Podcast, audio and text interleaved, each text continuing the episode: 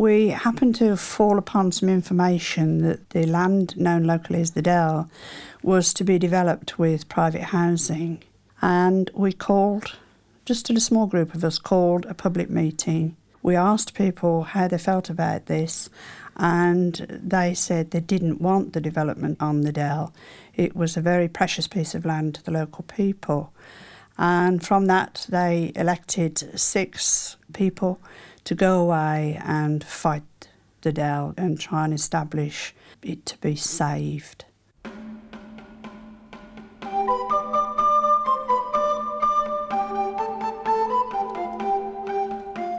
The wooded but urban land would one day be protected as a village green by a little known obscure law dating back to the 14th century.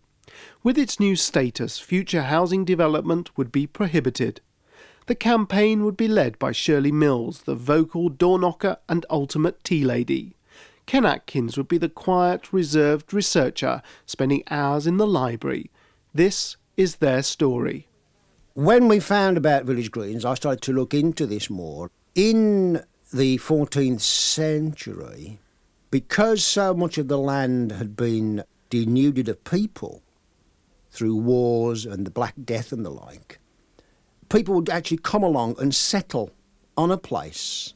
Well, when the owners came back, they tried to get rid of the people who had settled there.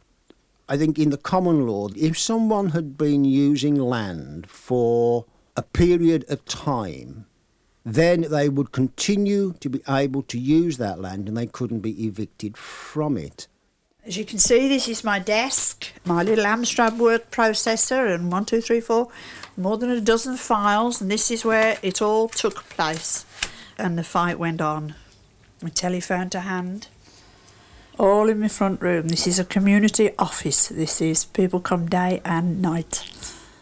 I had to go and do a great deal of research in the library so we'd got all of the council minutes through the 1960s to 1974. You couldn't even take notes with a ballpoint pen.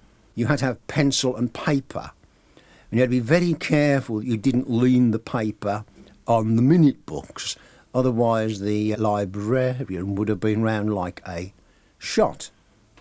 And the books were so enormously heavy they allocated us a trolley to ourselves with piles and piles and piles of them.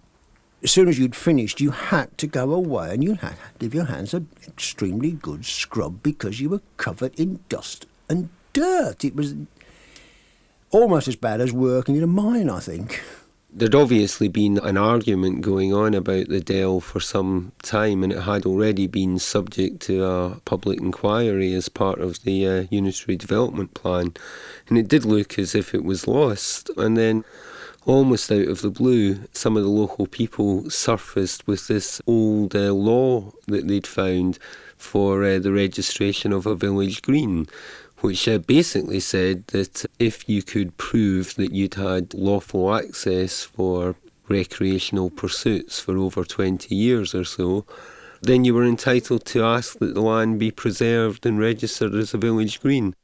It's uh, uh, quite a large local authority housing estate, 2,700 properties, roughly 10,000 people. 16 high-rise blocks. Um, all the more reason to uh, to have saved the Dell in the first place because so many families live in high-rise blocks with young children, no gardens. This was one of the tower blocks that we campaigned for the Dell. We knocked on doors to get statements and to get people to support us in our fight to save the Dell. So, what did they all say to you when you said, We want to make a village green? They brilliant, great. Go ahead, we'll support you all we can.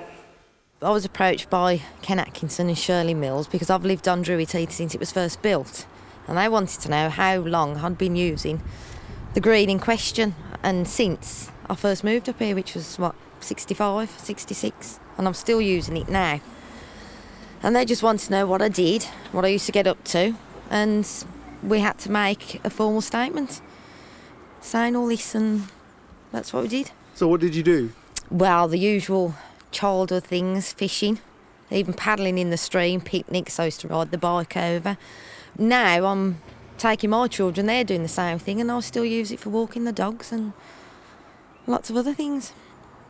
They produced uh, masses of evidence. There was, a, I think, you would have needed a truck to actually take it in, but they had signed statements from local people who'd lived in the area, photographs, old records, and they arrived at the council house to present this petition to demand that the land be registered. And the council legal officers had never heard of the act, and I think were about to turn them away. The officers of the council at first didn't want to believe us because they rarely, if ever, believe ordinary people. But when we'd actually proved to them beyond any doubt whatsoever that the law was on our side, then they had to believe us. We collated all these together. We didn't need to submit all of the affidavits. We just chose about six, um, which were very interesting and, and very full of life, and submitted those with our application. But it wasn't interesting, it was boring, it was time consuming, but it was important. And knowing that it was important, one sort of kept on with it day after day after day after day to find all the, the information that we wanted.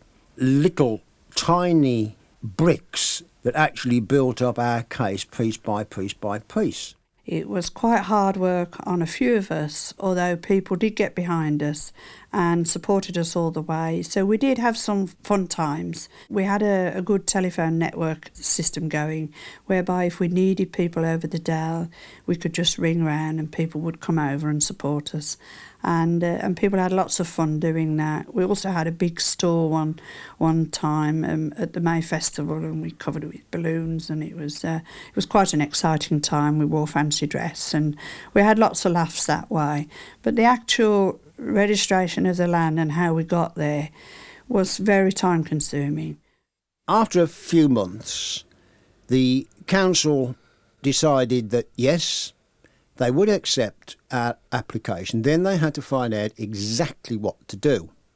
They set up a committee to hold a hearing over one day. At times, several of us thought about giving it up because it was very time consuming, seven days a week. Even when we weren't actually out there working, we were writing up stuff or talking about stuff. But most of the time, it was quite good fun and it was a good battle. We had a letter to say yes, they'd accepted the registration, and we were the first new village green in the city to be registered under the 1969 Commons Registration Act. When you went off to people, to the council and so on, saying this estate, this this urban estate with motorways nearby and shops and all the rest and tower blocks is going to be a village and it's going to have a village green.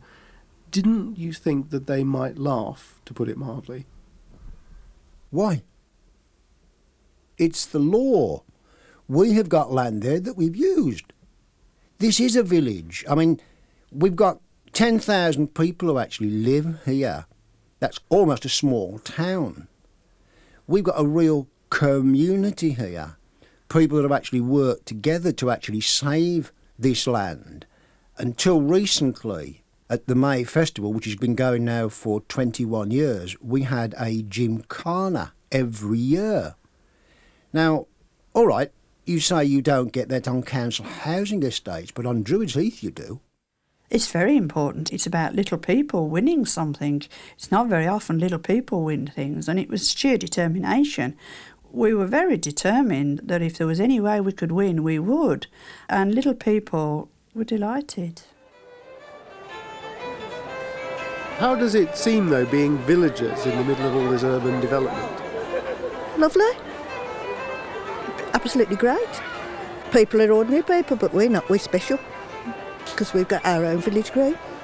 So you're surrounded by concrete and 60s houses Yeah. here, so You could go down there and get away from it all without the cars and that when you're playing. Because if you didn't have that, you'd play Kirby in the road and that, wouldn't you? But the Maypole Centre take you and that, play football and that, have a laugh down there. Keeps you out of trouble when you got nothing to do. Why should they laugh at us? They'd got no reason to laugh because we had done all of the work. We had proved that the law was there and that we've used the law. We'd got all of the political parties on our side before we went to register this. So, why have you done all of this, though? I've done all of this because Druids Heath is very dear to me. I've felt very comfortable ever since I moved in 30 years ago when the estate was first built. That's never left me. My children grew up here. They did well from this area. They went off and did their own careers, both university graduates. They've done very well for themselves, but they're always pleased to come back. My son and my daughter, and now my grandchildren, spend a lot of time here. They like to come back. They like to still walk around the old areas and bump into their old schoolmates. And it's that sort of area where it just lives on and on and on, all the same people still here. People should know about these little known laws. Um, someone has to spread the word, and we're quite glad to do that. You know, we want everyone to save land. It's so important that we save these small areas of land that are being swallowed up by the developers. I think it's a kind of classic uh, David Goliath battle. I mean, what we're seeing is uh, local people, people who don't uh, necessarily have any great experience of formal organisations or institutions. They're simply saying that this is our uh, piece of land. I think the term they use over and over again is this is our garden for our children. And it shows what happens when local people are sufficiently determined to protect something that's important to them. It's done me a lot of good, really, because I'm more confident than I was. I'm able to talk to the media now, able to uh, to actually contact the media and sometimes use them to my advantage. It helps me sometimes to get stuff in the press, especially the local press, and I'm able to do that now. I would never have been able to do that before, and it's also such an amazing achievement that we've done. And now we're able to pass on all of that expertise. But well. for you, sitting in your house with your Amstrad and the telly going with the fags. well, I've certainly learned to write better, and uh, my spelling has improved. It's just a very exciting episode in my life because uh, I'm not working now. I'm not likely to be working in the future and I thought I was going to settle back and have some fun with my grandchildren, and it hasn't quite worked out that way.